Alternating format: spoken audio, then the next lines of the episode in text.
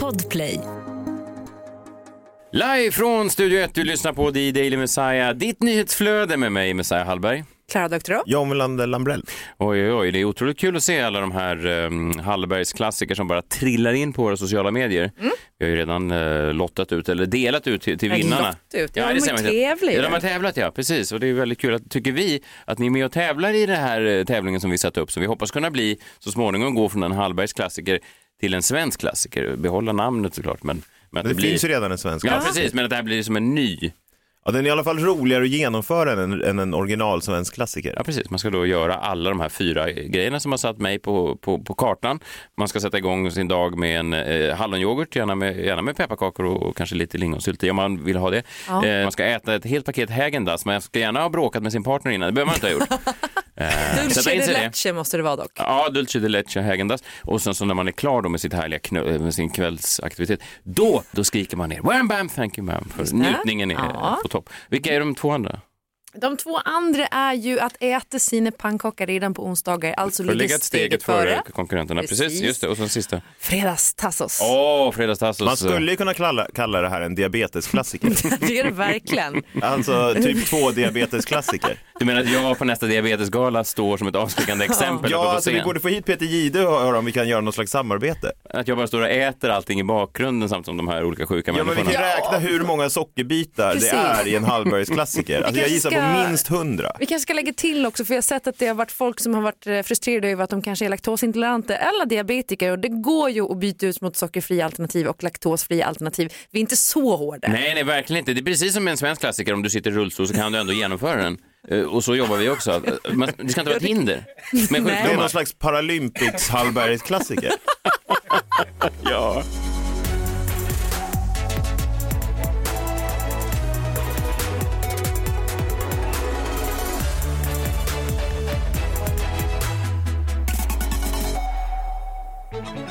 Det är väl fint? Det är väl- Ja, det- ja Det jättefint. hedrar väl oss? Vadå, alla ska kunna delta? Alla ska kunna Då tävla. vill vi ha in den där kommentatorn innan som säger att krig är bra. Kan han säga att diabetes är bra? Varför hatar du alla, John? Va? Ja, men du hatar väldigt barn gnällig och attityd. du hatar... Och jag tror om jag läser eh, så tycker jag att lyssnarna börjar reagera nu.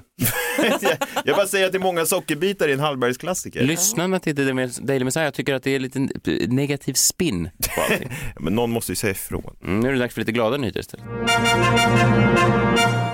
Gratulerar Sigge Eklund, han blir 48 år idag, grattis! Är det sant? Mm. Ja. Ja. Och drottning Elizabeth blir 96 år. Man tackar ja. Oj, oj, oj. Ja, Hon har levt ända hit. Jag trodde faktiskt inte att hon skulle ta ett år till, Queen Elizabeth. Nej. Vad tror du att- Sigge Eklund då? Ja, jag var faktiskt på en 40-årsfest. Ja. Det var en kul tillställning. Tänkte du då att om åtta år så skulle han ändå få fira födelsedag? Ja, jag hoppades väl det.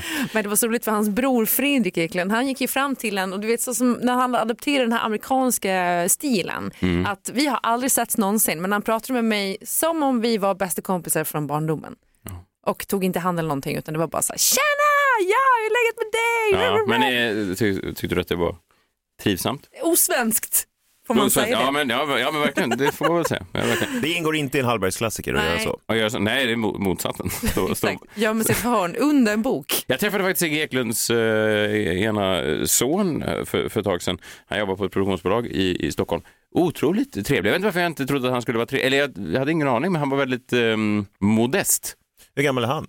21. Shit, han han bor ju själv. Han känns ju ändå ung, Sigge. Det känns konstigt att han har 21-årigt Ja. barn. I andra nyheter, John, du pratade någonting om Tegnell. Vad, vad, vad, vad?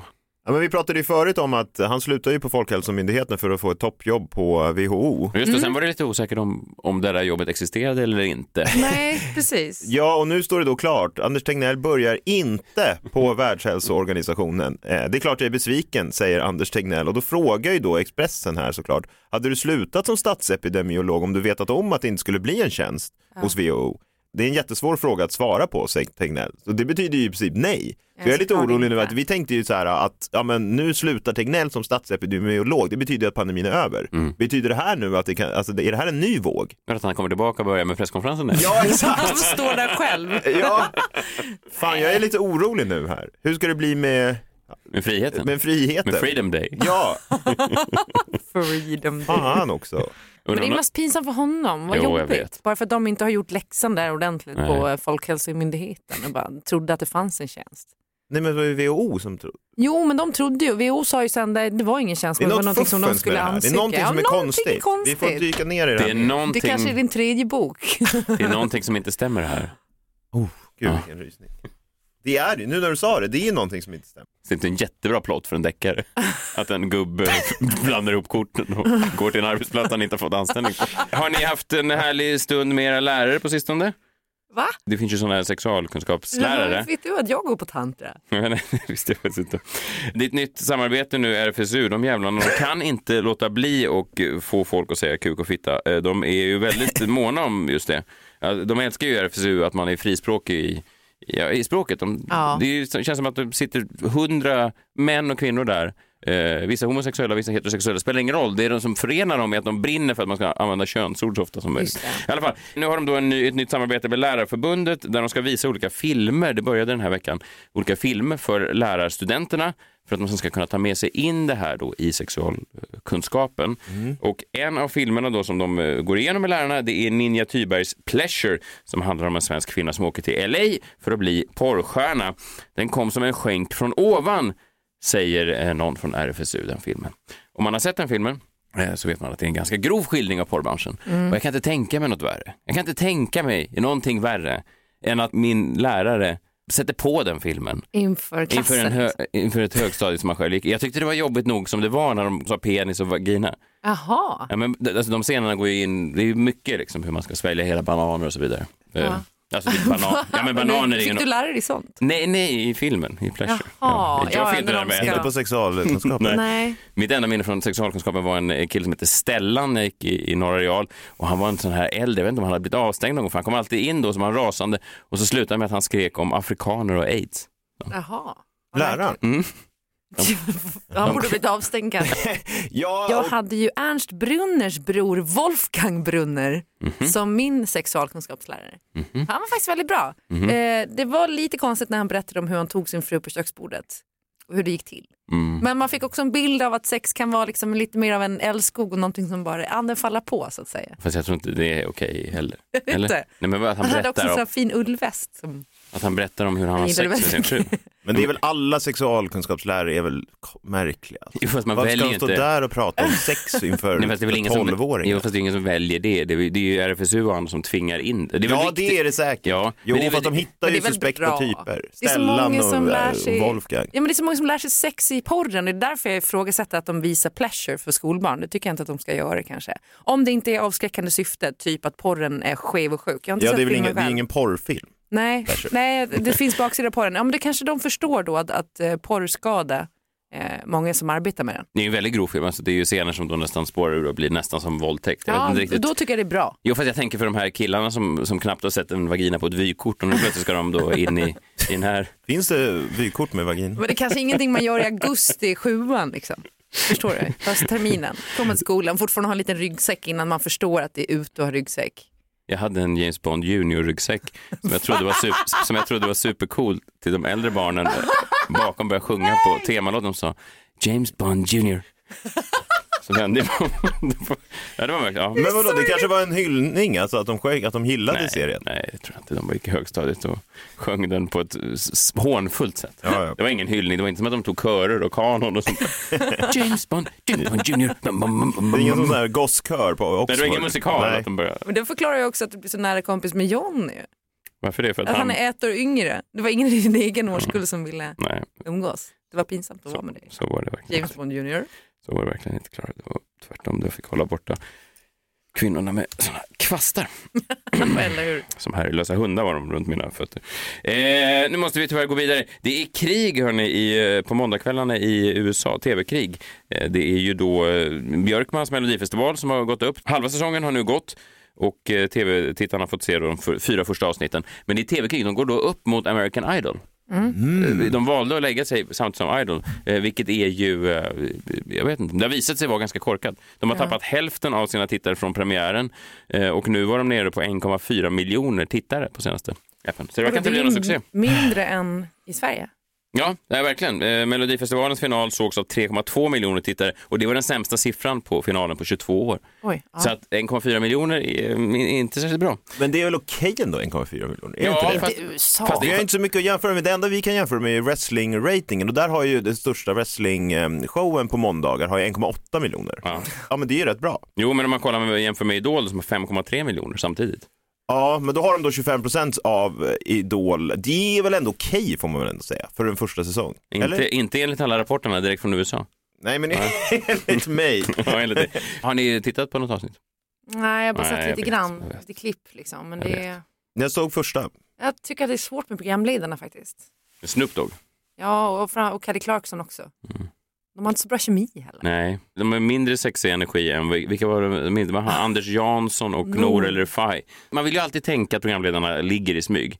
Det vill man ju. Och det, var ju, det har aldrig varit svårare, aldrig varit svårare att föreställa sig än när, när, när de två körde. Möjligtvis när Marie Serneholt och Rickard Olsson ledde ihop. Det var också jävligt, de trodde... Fan vad den här sexualundervisningen har satt spår i dig. Men Men? Hade inte de lite så Nej, det var otroligt osexig energi. Det var så Roligt att, att otroligt Christian. Lok hade sexig energi fastän han var själv. Ja, men det är, han känns som en sån hemmarunkare. ingen succé än så länge för American Song Contest. Heller ingen succé för Netflix. Har ni talat om Netflix, streamingtjänsten? De har nu för första gången någonsin tappat tittare. De har då mindre prenumeranter än vad de trodde att de skulle ha. Det här innebar då att deras aktie för första gången någonsin dök nu när de presenterar sin kvartalsrapport. Det går ingen nöd på Netflix än. De har då fortfarande 222 miljoner betalande kunder Ja. vilket såklart är är mycket. Eh, Men aktien rasade. Nu jobbar de då hårt på att få tillbaka de tappade kunderna. Eh, Två idéer som de har. Eh, Ett är då att komma åt sådana som eh, er två, Klara jag. Sådana här gratisätare. Vad, vad snackar du om? Sådana här som har, loggar in kanske på, på Kjells konto. Va? Ja. Nej, det är jag som betalar för alla streamingtjänster ja, men då är det. Kjell som, som loggar in på, på ditt konto. Det känns som att jag försörjer en hel by med mina konton. Alltså Ja. jag får meddelanden hela tiden. Så här, vad är det för nytt lösenord du har nu på det Nej, och men det? är det sant? Du delar ut Allihopa det? har. Från vem? Jag har alla konton. Jag har Ja. också två Paramount Plus-konton. Jaha. Ett amerikanskt och ett svenskt. Sen en annan idé de har det är att de ska då införa reklam. Eh, Vilket jag hatar. Det finns ingenting jag hatar mer på streamingtjänsten än reklam. Jag tycker Men det kan man ju inte om man betalar Nej, för jag tjänsten. vet. Annars så går ju streamingtjänsterna såklart som tåget, biograferna, eh, svårt nu efter pandemin. Eh, däremot är det en kille då i Florida som försöker motverka det här. Det är en Florida-bo som nu har sett eh, Spider-Man No Way Home 292 gånger på bio. Och därför är han med i Guinness rekordbok. Han har lagt 3 400 dollar på det, eh, 33 000 kronor. Eh, grattis då till Floridabon, 292 gånger. Så bra är inte den filmen. Nej, det tycker jag inte heller. Nej, det är starkt ändå. Han heter då Floridabon Ramiro Analis. Ja, tydligen, han hade tydligen en, även en av huvudrollerna i spelfilmen Pleasure. Sexualundervisningslärare var han ju. Fan, analist. gulligt också, allt som man lägger i Ja, jag bakom blir ju gulligt. Ja, just precis. Vad är det där för gosedjur du har? En liten räv? Ja, det är rävis. Ja, Vad är det där för liten groda? Ja, det är grodis. Vem är den där sluskiga farbrorn? Det är Analis. Mm. Jo, jag bara säger att antagligen är det så. Så han presenteras. Jag tappade anden. Jag såg det, det var trevligt. Det gör folk som möter Analis också.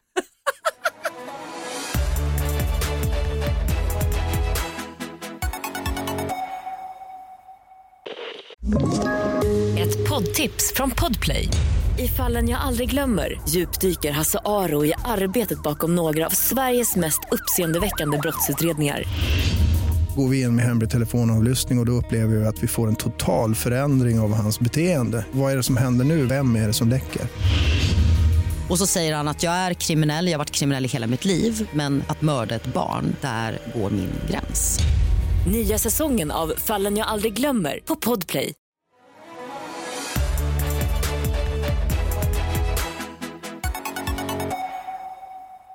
Grodis. John, torsdag, eh, krimmorgon längre fram. Har, vad handlar det om idag? Den här kvalar in på min topp tre-lista över g- g- fall som jag tycker är g- g- är intressanta. Ja, Du inte stammar. gu. Du får inte säga. Nej, det inte det, men det, det, topp tre-lista är det här. Det är en god... En, g- Ja, det är en G. Mm. Eh,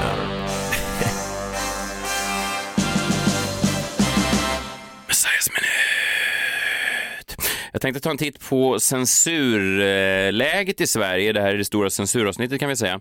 Eh, man pratar ju ofta om det, cancel culture. Vilka blir cancellerade? Vilka avgör då vad vi nås av och hur lätt är det att bli censurerad och bli fråntagen alla sina arbeten och sådär. Och här har jag ett gäng kända namn som mer eller mindre är involverade i det här. Vissa hävdar då att de har blivit censurerade Eh, och sen får vi se då om de har det eller inte. Vi kan börja prata om eh, Anna Björklund. Eh, jag var tidigare radioprogramledare, journalist, skribent, krönikör. Hon skrev en krönika för Aftonbladet med rubriken Sveriges Radio är inte onda.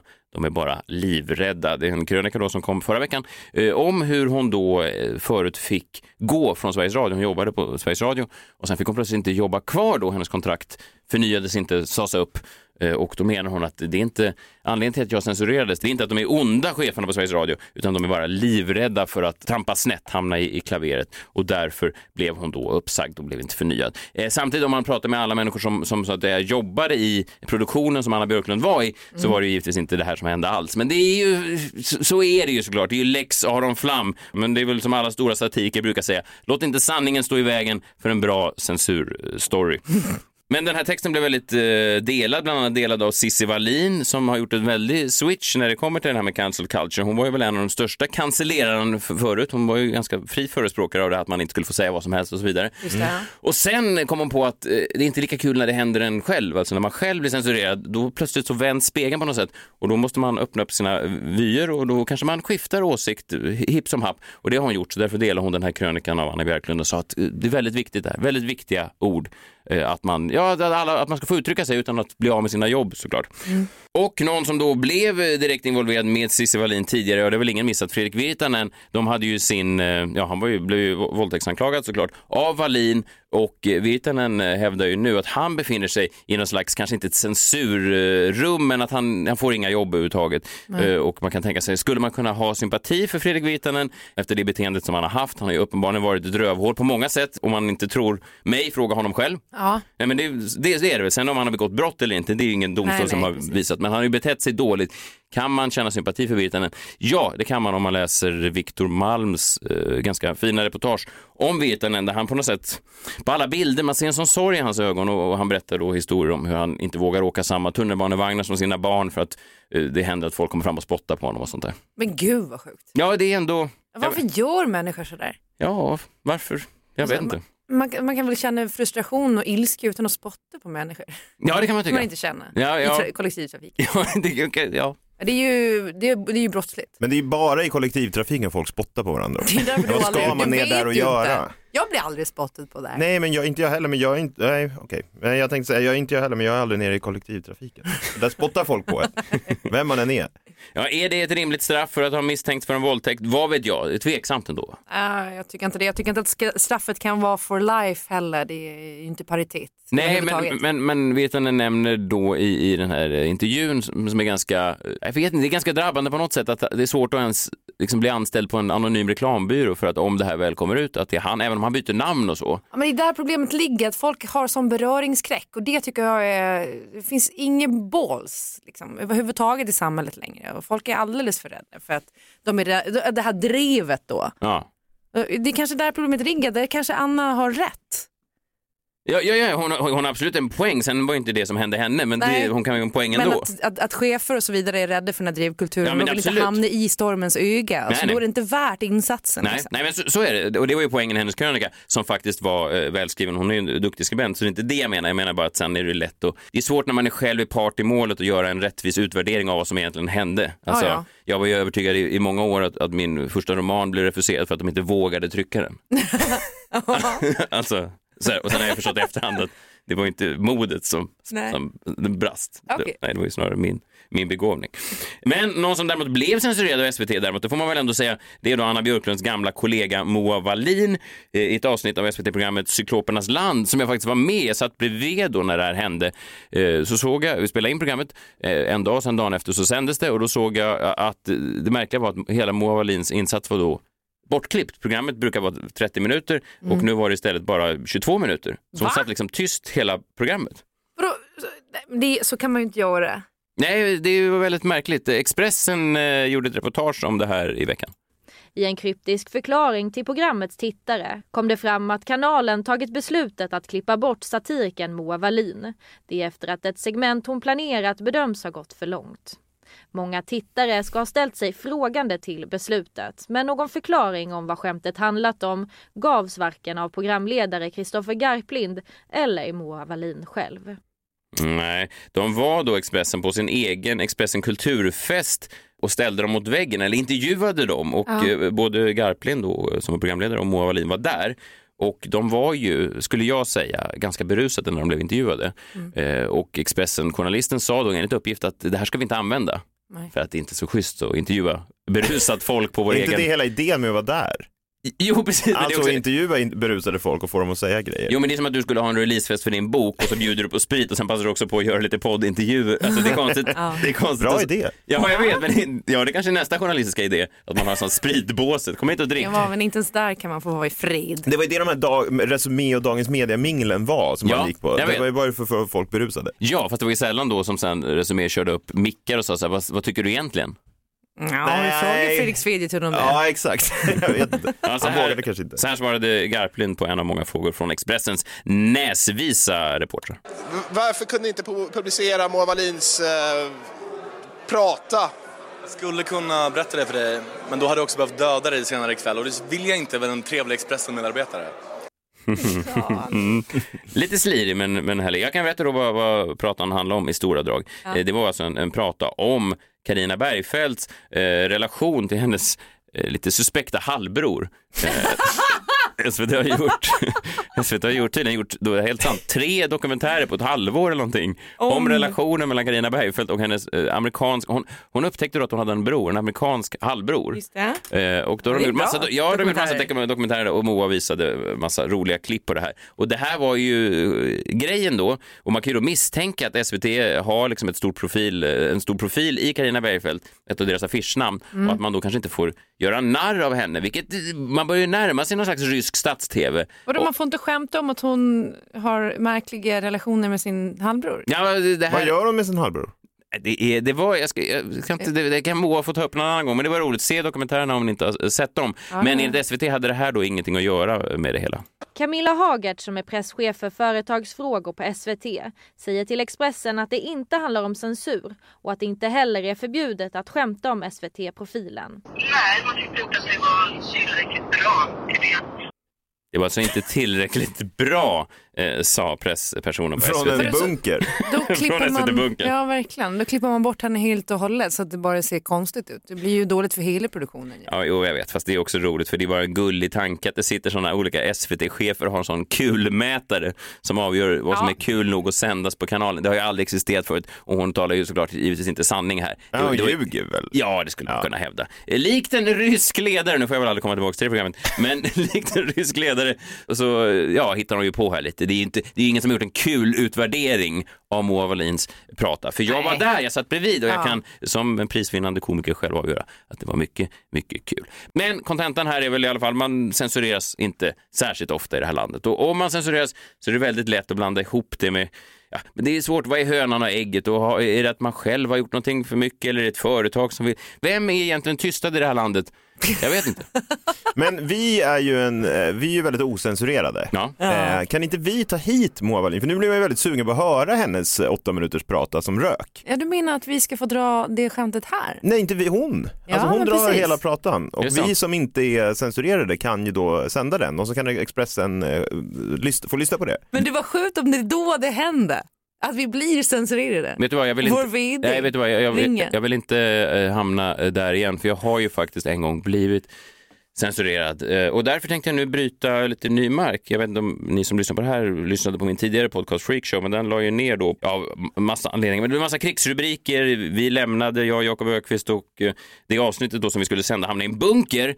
Vi blev tystade helt enkelt kan man säga. Men det har ju släppt nu och därför kan jag nu för första gången presentera i sin helhet avsnittet av Freakshow eh, från januari 2021. Här är det, det censurerade avsnittet av Freakshow.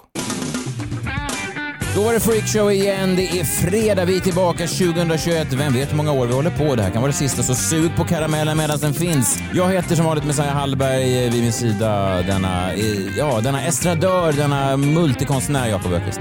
Poddarnas herre. Ja, så kan man kalla det. Och så har vi en gäst denna vecka också och han är, ja, men han är ju, han är ju en otrolig tillgång för programmet och för samhället i stort. Eh, Snart är han aktuell med sin eh, kriminalroman Ut ur skuggan. Heter den? Nej, den som vet heter den. Ja, men det var nära. Ja. John Wilander Lambrell! Ja, hej, kul att vara här. Samhället har eh, inte satt käppar i hjulet för mig. Nej, vad skönt. Jag har identifierat en viss typ av män. Jag har valt att kalla dem teflonmän. Ja. Jag har hittat tre eh, av den här typen av kända män under juluppehållet. Tre svenska kända mediamän som, ni vet teflon, det här fantastiska saken, eh, materialet som man har i stekpannor. Ja, man behöver. Non-stick. Ingenting fastnar, allt bara rinner av dem. Och det, det, det har jag då hittat eh, hos tre svenska män. Det börjar med att jag satt och lyssnade på ett avsnitt av eh, Martin Wiklins söndagsintervju när han intervjuar ju en svensk...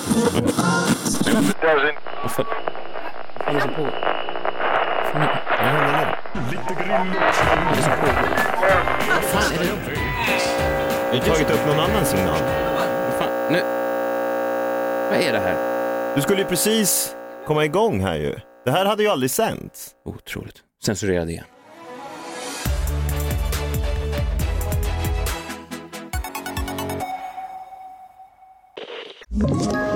Ett poddtips från Podplay. I podden Något Kaiko garanterar östgötarna Brutti och jag, Davva, dig en stor dos skratt. Där följer jag pladask för köttätandet igen. Man är lite som en jävla vampyr. Man har fått lite blodsmak och då måste man ha mer. Udda spaningar, fängslande anekdoter och en och annan arg rant. Jag måste ha mitt kaffe på morgonen för annars är jag ingen trevlig människa. Då är du ingen trevlig människa, punkt. Något Kaiko, hör du på Podplay. Därför är gardinerna.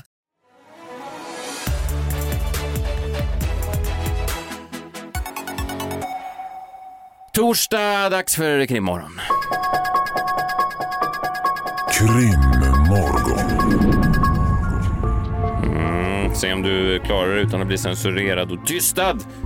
JVL eh, krimmorgon eh, med vår krimexpert JVL. Vad handlar det om idag? Ja, men idag handlar det om ett av mina eh, favoritfall. Jag hatar, det är så svårt att säga. Alltså de mest intressanta fallen. Eh, absolut. Och ehm, det handlar om The West Memphis 3. Och det handlar inte bara om The West Memphis 3, utan det handlar enligt mig om de bortglömda West Memphis 3. Finns det en eh, mer eller mindre bortglömd Memphis? Ja, 3? jag vill hävda det. Ja. Att det finns en helt bortglömd West Memphis 3 och jag tänkte återkomma till det. För då, vi börjar från början. Kvällen den 5 maj 1993 så anmäldes tre åttaåriga pojkar. Stevie Branch, Christopher Byers och Michael Moore saknade. Pojkarna såg sista gången av en granne som sa att de cyklade mot ett närliggande skogsparti då som låg nära det här bostadskvarteret där de bodde. Och familjer och grannar och andra sökte hela natten och polisen intensifierade sökandet under morgonen därpå då 6 maj. Polisen letar då i det här skogspartiet som pojkarna sågs cykla emot. Det kallas Robin Hood Hills. Det är ett ganska litet område med tät skog och ett litet vattendrag. Det är liksom inte riktigt en bäck, mer typ ett träsk med så här smutsigt vatten, grunt och smutsigt vatten. Ungefär som jag tänker att sjöarna i Huddinge ser ut. Eh, Klara bor ju där. Ja, men gud, förlåt. Han har rätt i och sig. Ja, men det, det är smutsigt vatten, det är liksom inget man badar i. Och när polisen har sökt igenom hela det här skogspartiet så gör man sig redo för att lämna området. De säger så här, nu avslutar vi söket här, här finns de inte. Men precis innan den sista polisen ska gå därifrån så ser han något nere i vattnet. Det ser ut som en svart sko, tycker han, i barnstorlek. Den här polismannen fiskar upp skon och bestämmer sig för att söka under vattnet då. Så han kliver i, vattnet räcker ung- ungefär upp till midjan på honom, men det är väldigt smutsigt som sagt så det går inte att se någonting under ytan knappt. Och efter en stund så märker han hur han kliver på något som sitter fast på botten. Och när han lyfter på foten igen så följer det här med upp då till ytan och det är en av de försvunna pojkarna. Han är naken och bunden, eh, död. Eh, man hittar de andra två pojkarna i närheten då också under vattnet. Deras kläder ligger också på botten nedtryckt med pinnar. Enligt rättsmedicinska undersökningar så var dödsorsaken drunkning samt våld med trubbigt föremål mot deras huvuden. Pojkarna hittades bakbundna, vänster fotled med vänster handled och höger fotled med höger handled. Alltså bakbundna ungefär som man binder ett djur nästan. Mm. De är bundna med sina egna skosnören som har tagits från deras skor. Och jag har aldrig talas om något liknande det här. Det är alltså tre åttaåriga pojkar som blir mördade på det här sättet, gömda på det här sättet i ett vanligt bostadskvarter en vanlig vår eftermiddag. Och det här fallet kallas ju då för West Memphis 3, men det som West Memphis 3 syftar på är de tre tonåringar som blev åtalade, dömda och fängslade för det här brottet inte långt efter. Och det finns massa dokumentärer om det här Paradise Lost, West of Memphis som man kan titta på. Eh, och i stora delar blev de dömda på att en av dem, Damien Eccles, var klädd i svarta kläder. Eh, något... Som du. ja, och, men till skillnad från, från mig då så ansågs det här vara mycket misstänksamt i det pissiga 90-talets Arkansas. Ja, men det var väl eh, jämförbart med att vara liksom, eh, att kanske lyssna på Erasure så var man homosexuell och antagligen... Ja, exakt. Eller, men menar, det var ju, ja. Ja, och han lyssnade ju på Metallica då och det var ju också väldigt, väldigt märkligt då. Eh, Man trodde helt enkelt att det här var något slags satanistiskt mord. Och man trodde att den här Damien Eccles som var klädd i svart var någon slags ringledare för de här två andra tonåringarna och mördade pojkarna. Kan du tänka dig vilken fruktansvärd tid då att växa upp i Alltså Arkansas på 90-talet. Jag kan Alltså- inte- eh, Nej. Nej, det är såklart att det finns värre, historiskt sett finns det värre. Jag undrar det. Jo, men det är såklart det finns, men jag menar, i, en, i en kulturell och liksom tidsmässig närhet har man svårt att se Mm. eh, ett ställe man mindre skulle vilja växa Jag upp vet, i. men det här var ändå så här Arkansas 1993. Tänk dig då så här Arkansas 1893. Jo, jag vet. Det finns ju ingenting i bevisning som tyder på att det här är ett satanistiskt mord och satanistiska mord, det existerar i princip inte. Nej. Jag vet inte var det kommer ifrån, men det pratas ju om att det här är satanistiskt, det finns liksom inte. Men då, Damien Eccles, Jason Baldwin och Jesse Miskelly, de blev dömda, men efter 18 år så blev de släppta efter stora påtryckningar från allmänheten. Och det är väl där det här namnet kommer ifrån. Man lanserade en kampanj då som hette Free the West Memphis 3. De blev utsläppta via en så kallad Alford plea, vilket är ett jävla krånglig grej där man kan hävda sin oskuld men ändå plead guilty då på något märkligt sätt och sen komma ut. Det kan man läsa på, det är ganska ointressant egentligen, för tekniskt sett är de fortfarande dömda för mordet de här tre, men ingen vettig människa tror att de har något med det här att göra och jag tillhör de vettiga människorna i det här. Jag tycker att det är dags att sluta prata om dem som The West Memphis 3 och istället börja prata om de bortglömda West Memphis 3. Stevie Branch, Christopher Byers och Michael Moore.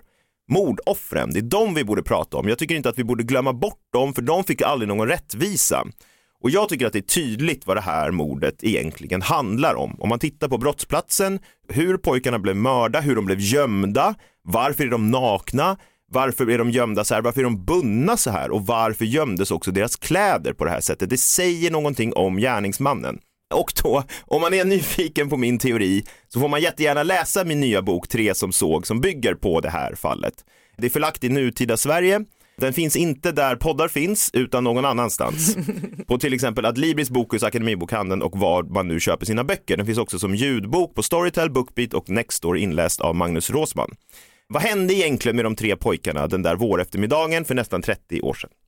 Just det, då kan man läsa din nya bok. Ja, för jag vill ju inte spoila Nej, den. Jag, jag, jag blir lite så här att det är lite tråkigt att jag inte kan säga Nej, min teori. det, men, det är bra att du spar det och jag tror att du har fått många bli väldigt nyfikna och gå, gå ut Ja. och, och köpa boken då. Finns ute nu av John Wilander Lambrell, Ut eh, ur skuggan. Nej, In i labyrinten. Nej, det var Sigge va? Har ni lyssnat? Va? Mörka, mörka tankar och heta känslor. Nej, förlåt. Nej, Tre det var som din såg. sexualundervisning. Det är Stellans bok. Tre som låg hette den. Utspelar sig i Namibia. Mm. Tre som låg. Ja. Nej, fy fan Stellan. Det där tar jag avstånd ifrån. Hoppas jag inte blir det här. Det vore, iro- vore ironiskt nu om jag blev cancellerad av vårt stora cancelleringsavsnitt. Det skulle fan inte förvåna mig om får Anna Björklund rätt och då kan jag ställa mig på barrikaderna med herr Flam och herr Björklund, eller fru Björklund, jag ska inte köna henne. Och, och så kan vi riva SVT tillsammans. Jag hoppas vi är med er i- imorgon då. Då är det fredag. Då har jag fått hit en musikgäst också som är ganska kontroversiell i vissa kretsar ska jag säga. Vilka då? Ja, satanistkretsar. vi hörs då. Tack för att ni lyssnade. Hej, hej. Hej! Glories handlar egentligen om... Ja, histor- just det. Glory Hole. Exakt.